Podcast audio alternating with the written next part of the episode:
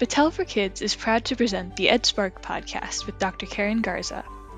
Battelle for Kids is a national not for profit organization with the mission of realizing the power and promise of 21st century learning for every student. Well, I've been very excited to have this conversation with Jamie. Jamie and I've known each other for a long time, and she's she's a brilliant person anyway. But uh, she has just profound uh, knowledge around the science of hope, and it's particularly, I think, resonating today. So we're very excited. I'm very excited to have this opportunity to to talk about and share some of this uh, with others who are who find this uh, topic also interesting and helpful, particularly t- today. So Jamie, just to get us started, why do you think is hope is is important to education leaders today, and and you know, and what are you seeing out there in terms of the response you're getting? Yeah, thanks, Karen.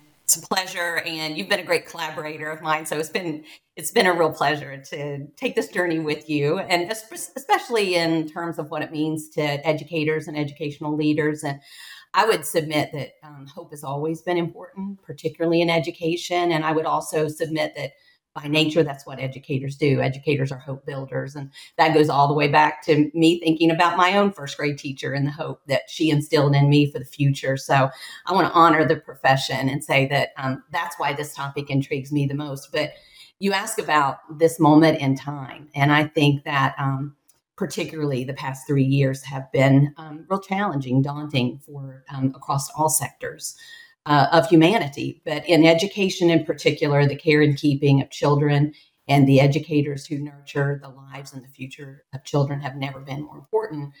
Because as a leader, in my mind, that's the foundation of what leadership is. You're leading people somewhere, right? Where are you leading us? And I think it's a moment of, for all of us to reflect and on a moment of where am I leading people? And um, leaders have always been called upon in times of uncertainty, um, in times of despair, um, sadness, loss, um, in challenges and setbacks to illuminate a path forward. And I think it's never been more important for um, educational leaders to feel that in this moment and to take a moment to really reflect on on that that challenge and that charge. Yeah, I so agree with you. And, um, you know, I've always known intuitively that people want to follow hopeful, mm-hmm. inspirational leaders, you know, yeah. that they, they do how important it is to be hopeful about the future. Yeah. But yeah. I didn't understand how deep the science of hope, you know, was. Yeah. And I, have told you many times, Jamie, I wish I'd known that as a superintendent. I wish I'd known, you know, I always knew it was important and, and I so agree with you. I think some of the mo- most powerful educators in the world were, were people who cultivated, you know, hope within their young, their students and the people they worked with. Uh, but I'd never understood the science of it and yeah. how powerful it is to cultivate it and what you can do to act on it until I met you. So before we kind of get into the details and kind of a little bit more about uh, what it is, tell us a little bit about your background and how you began this because you have a such depth of understanding on this topic, but I know it didn't happen just overnight.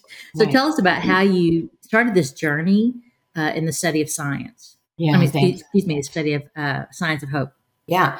So, um, yeah, my background, I grew up in rural Appalachia, southern Ohio. Um, a lot of people don't realize that is Appalachia. I grew up in the tri state area of West Virginia and Kentucky and southernmost point of Ohio, and um, went back after college to that area to start my teaching career. And um, it, I taught in a school at the time that um, the classroom was 100% poverty. 100% of the children in that school, my first job, um, needed assistance with just basic needs. And so it was not a loss on me about what we're doing here in Education Matters to the lives of children yeah. and how you change the trajectory.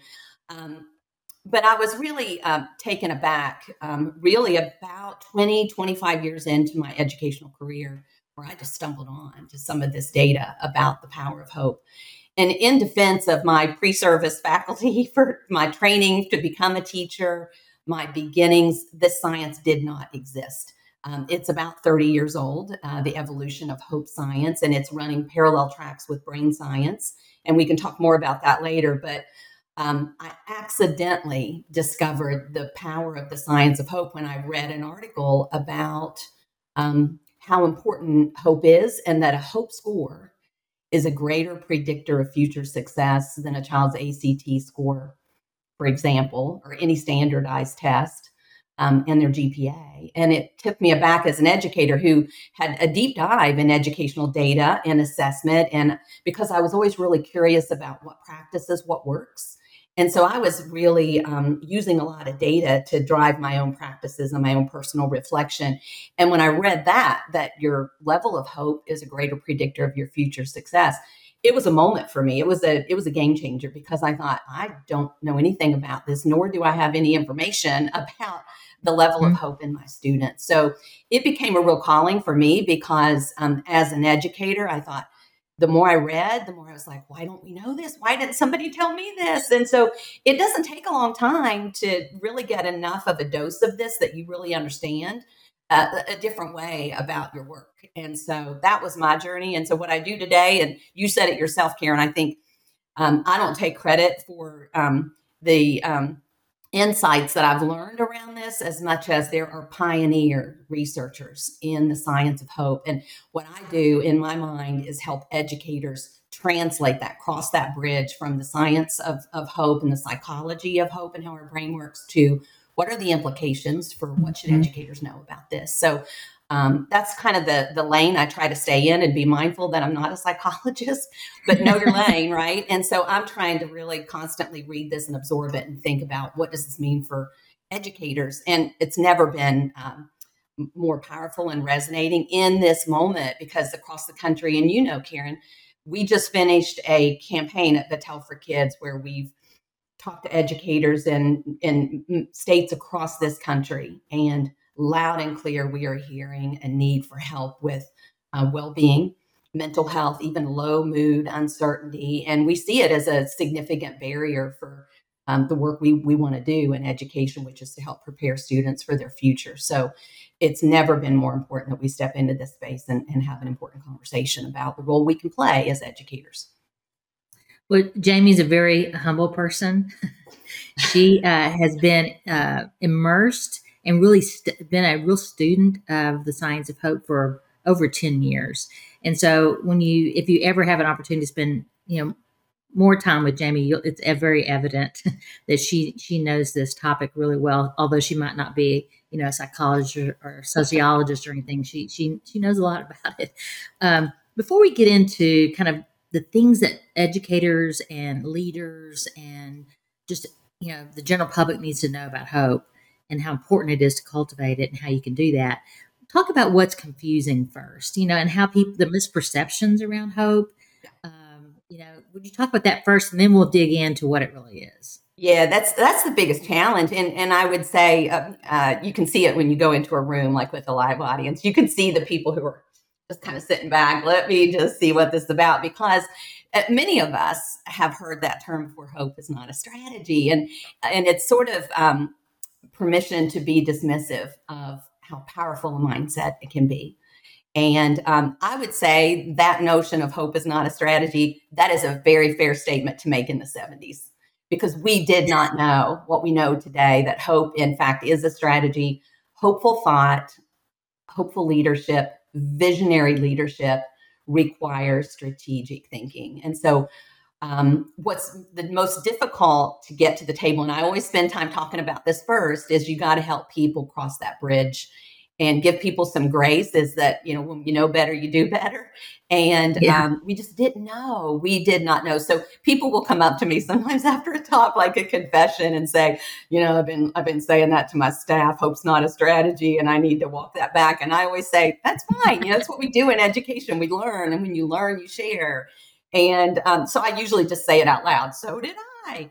Um, so you have to help people because we have an informal use of the word hope, right? And it's um, mm-hmm. casual, friendly. I hope you have a good day. I hope it doesn't rain today. And that is wishful thinking. And so in our everyday conversations, we refer to hope as um, the informal use of the word hope. And I mm-hmm. always talk with people about let's that's that's fair and that's valid and that's a great use of the word. Um, but it's only a part. It's it's not wrong. It's just incomplete.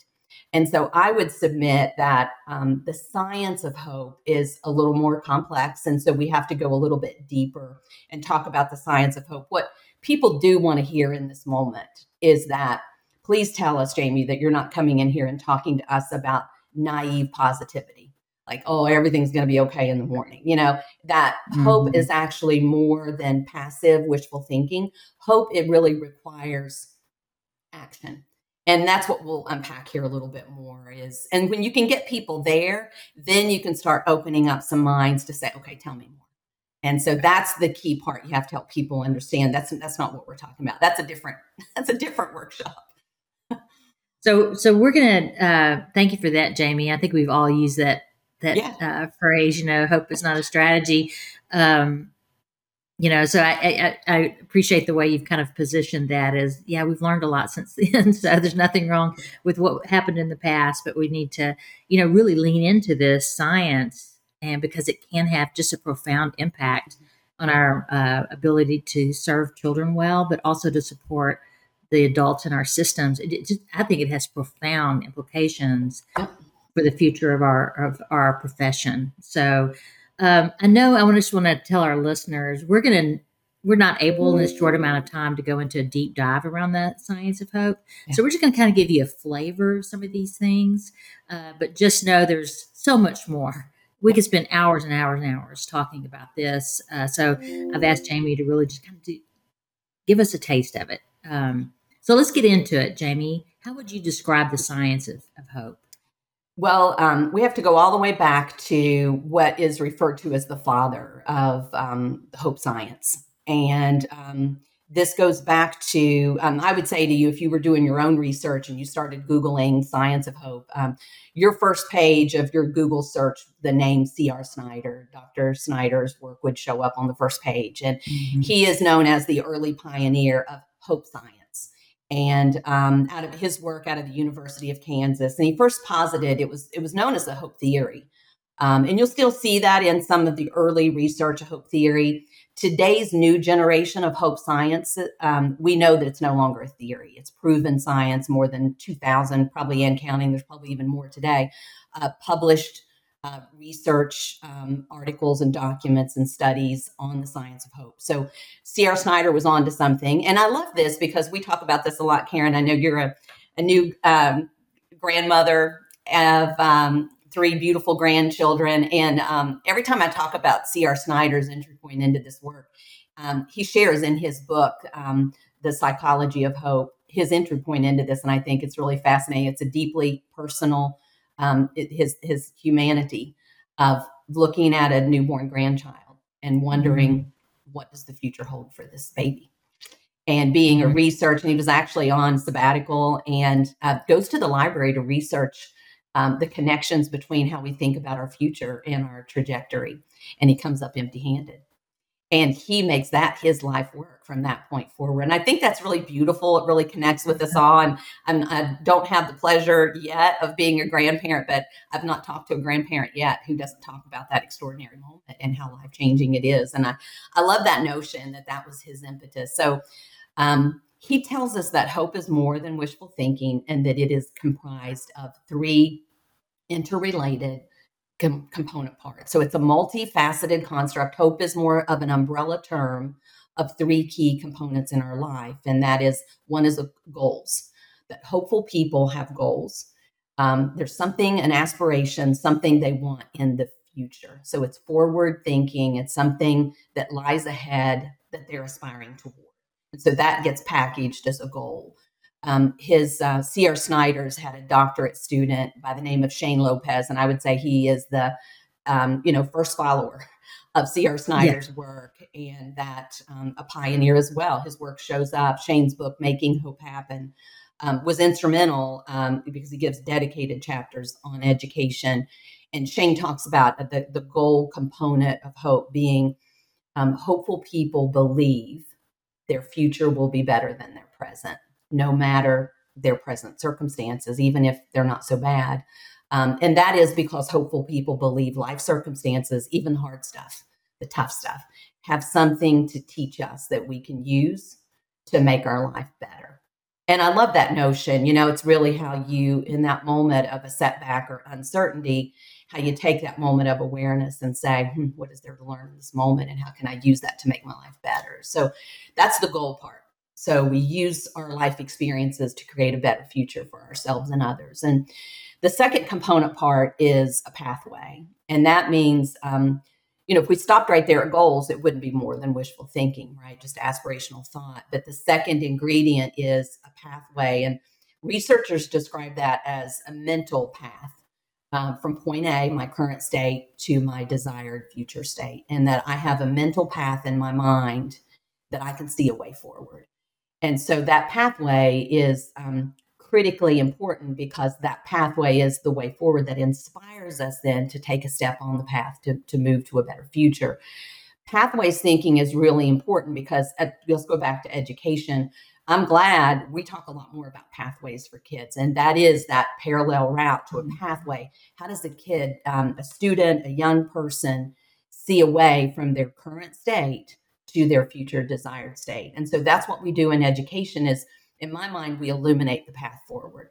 I talk a lot about that in my talk, how my first year of teaching, I had that backwards. I thought the goal was to get kids excited about learning high school English grammar, right? Like, who would not be excited about that? So I put all my time and energy, well intended, into if I could just create a more engaging lesson plan around English, right? Like, what am I going to do here to get kids excited and put exhausting amount of energy into that and um, well intended.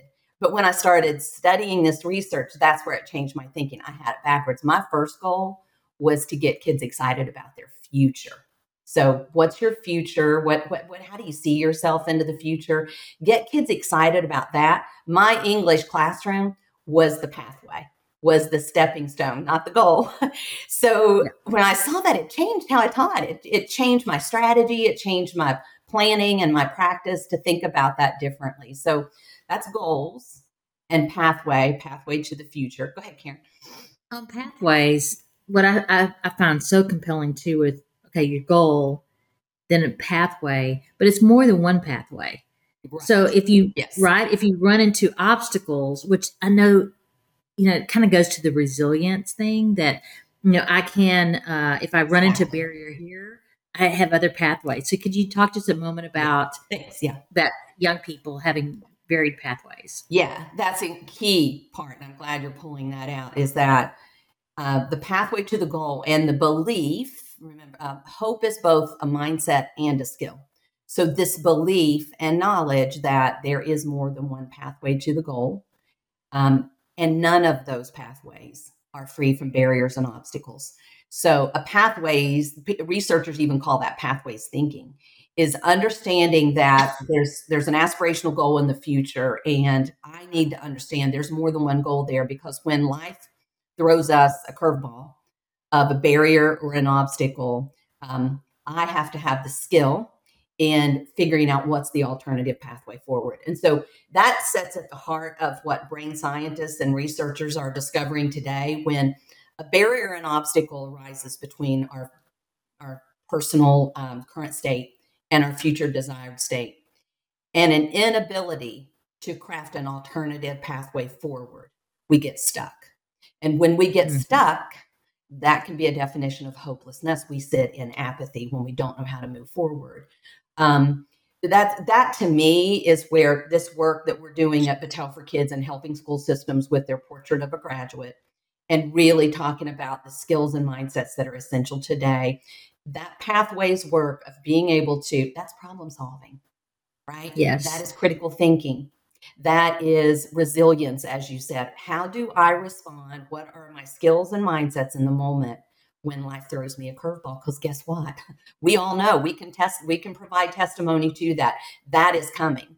And how do you respond in that moment? And how do we prepare children for their response? So the research says and this is so compelling to me not just as an educator but as a parent that those who report fewer barriers and obstacles also report lower levels of hope and when I first saw that, I thought, that can't be. What do you mean? Like, you know, when life's harder, you have more challenges, you're lower hope. And um, you know that I always say the translation of that is entitlement is a hope killer. And that's pretty powerful because what parent doesn't want their child to have to not have to face the barriers and obstacles that we've had to face, right? So you try to doze the path, perhaps. You know, let me make mm-hmm. this a little easier on you. And what we do unintentionally, and I would submit it's not just parents, it, it, can be educators and adults and advocacy. And that's important um, to remove um, unnecessary barriers, right? Antiquated right. systems and structures. We have to work to remove those. But we there's a sweet spot, right? We also can't plow that pathway that robs students of the practice that they need, the rehearsal of overcoming barriers and obstacles. So that's how you get good at problem solving is you get experience in problem solving. That's that's a tough one and I would submit educators have been onto this for a while. They understand the rigor part. The rigor component of learning is really helping kids to be challenged in their learning experiences because they need that experience of solving the problem. EdLeader 21 is Battelle for Kids' network of innovative school systems committed to the transformation of education, anchored in a renewed vision for student success in the 21st century. Portrait of a Graduate. Battelle for Kids is now accepting new memberships into the network for the 2023 2024 school year. Don't miss your chance to join the nation's premier network for education transformation and become connected with hundreds of systems around the country committed to 21st century deeper learning. Learn more about membership at bfk.org slash edleader21.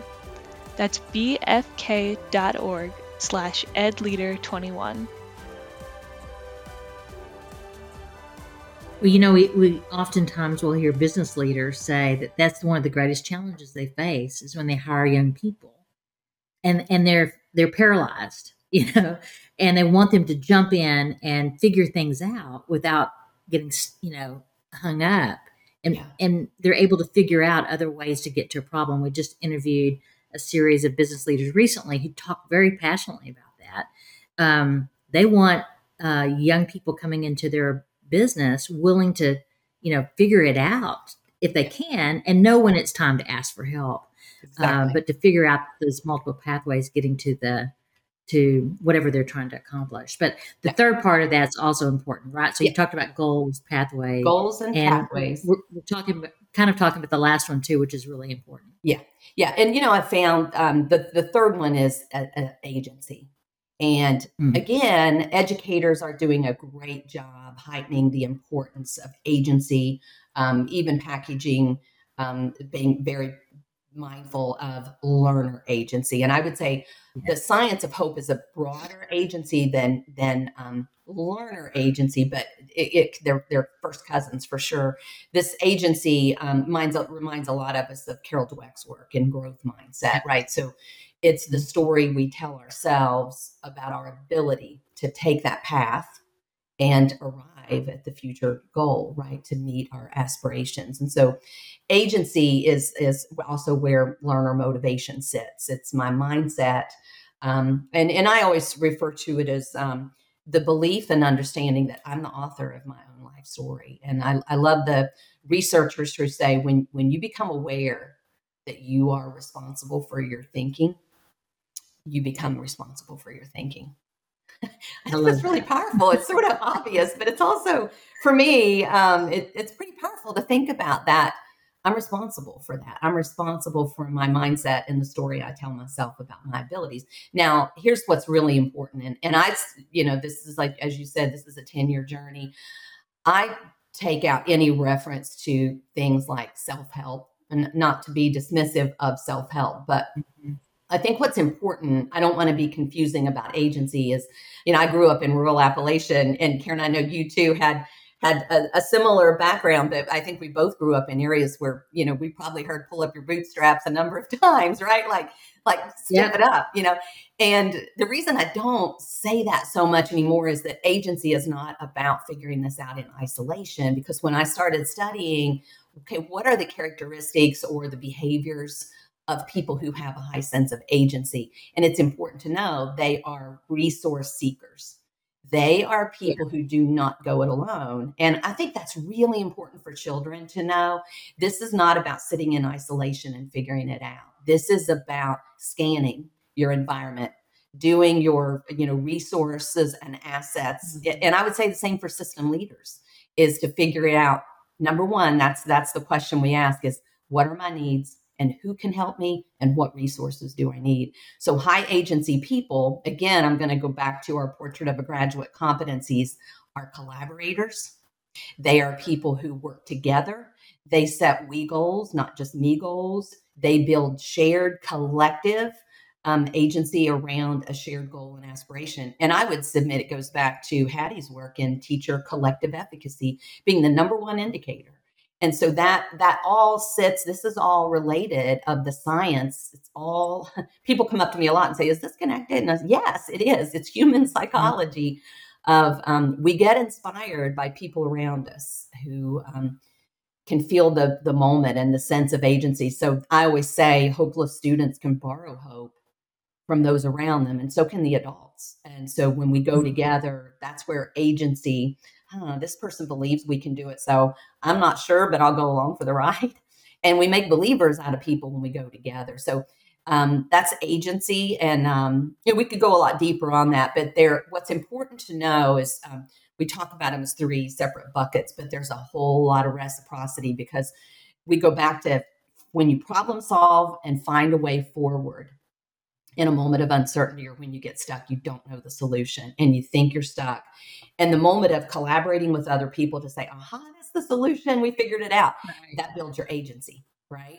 And so now you have your, so there's a lot of reciprocity where find the path, build your agency, build your agency, find the path. And so um, when we ask people who are the people who inspired you, who are the high hope people in your life, it often comes back to people who have a lot of experience overcoming some really hard stuff and they found the way forward and they inspire us all. So it's part of that.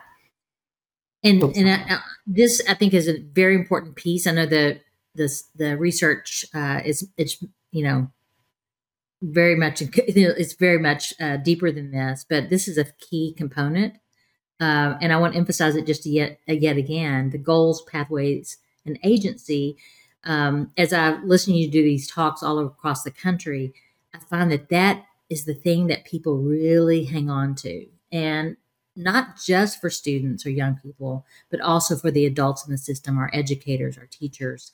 You know, if we could do things to help teachers be able to set goals, multiple pathways to those goals, and create conditions where they can cultivate agency to get to those goals, it just seems to be a framework that people uh, really are grasping onto as a way to take action on mm-hmm. cultivating hope. Would you agree with that? Well said, Karen. And you know, um, I absolutely agree. And I think the irony is that when you study goals, pathways, and agency, it builds your agency. Um, just because yeah. it's sort of like, ah, there is a strategy that I can go back to the classroom and and as a principal go back to my teachers and really start to unpack this in a way that's diagnostic in a sense like what's missing are we missing a goal mm-hmm. here are we missing articulated goal are we missing mm-hmm. pathway forward people just can't see the way forward and so it it can be energizing and and that is the experience i've had across the country in this moment and I, I have to say it it's been you know these are my colleagues these are educators who got into the profession the same reason i did and they're having the same effect that it had on me when I first heard it. And that's what I love about this profession is you can see their hearts in this work when you start talking mm-hmm. about it. And I, I want to leave people with that personal moment, but I can see a cathartic moment that educators have. And it is not uncommon to go into um, a, a, staff meeting, a ballroom, a, a hundred teachers, 500 educators, 200, whatever, small group, and see just tears rolling down the face in the moment. And it's not it's not a uh, it's it's not a sadness. It's sort of like a cathartic moment for people like uh I, am missing and they're self-diagnosing in the moment. Um, here's where i am and they're finding their way forward right there in the moment. And i've, I've received emails and you know twitter messages and it's I, again karen i say i don't take credit for it because i just so honor and i'm grateful for the pioneering work of others that have helped me find the way forward. So that's all I'm trying to do is just say, hey, have you heard about this? Go share the good right. work. You know, go be a hope builder. Jamie Meade serves as Vice President and Chief of Staff for Battelle for Kids. She leads the execution of the organization's strategic plan to fulfill its mission of collaborating with educators and local communities to inspire passion and purpose for lifelong learning in every student. She has spent her entire career in education. She was a high school English, French, and speech teacher, an elementary and high school administrator, and director of curriculum and assessment. Check out the show notes to find many of the resources on hope she mentioned in today's podcast. The EdSpark podcast with Dr. Karen Garza is a production of Battelle for Kids. Visit bfk.org to learn more about how we are helping to transform education systems nationwide. That's bfk.org.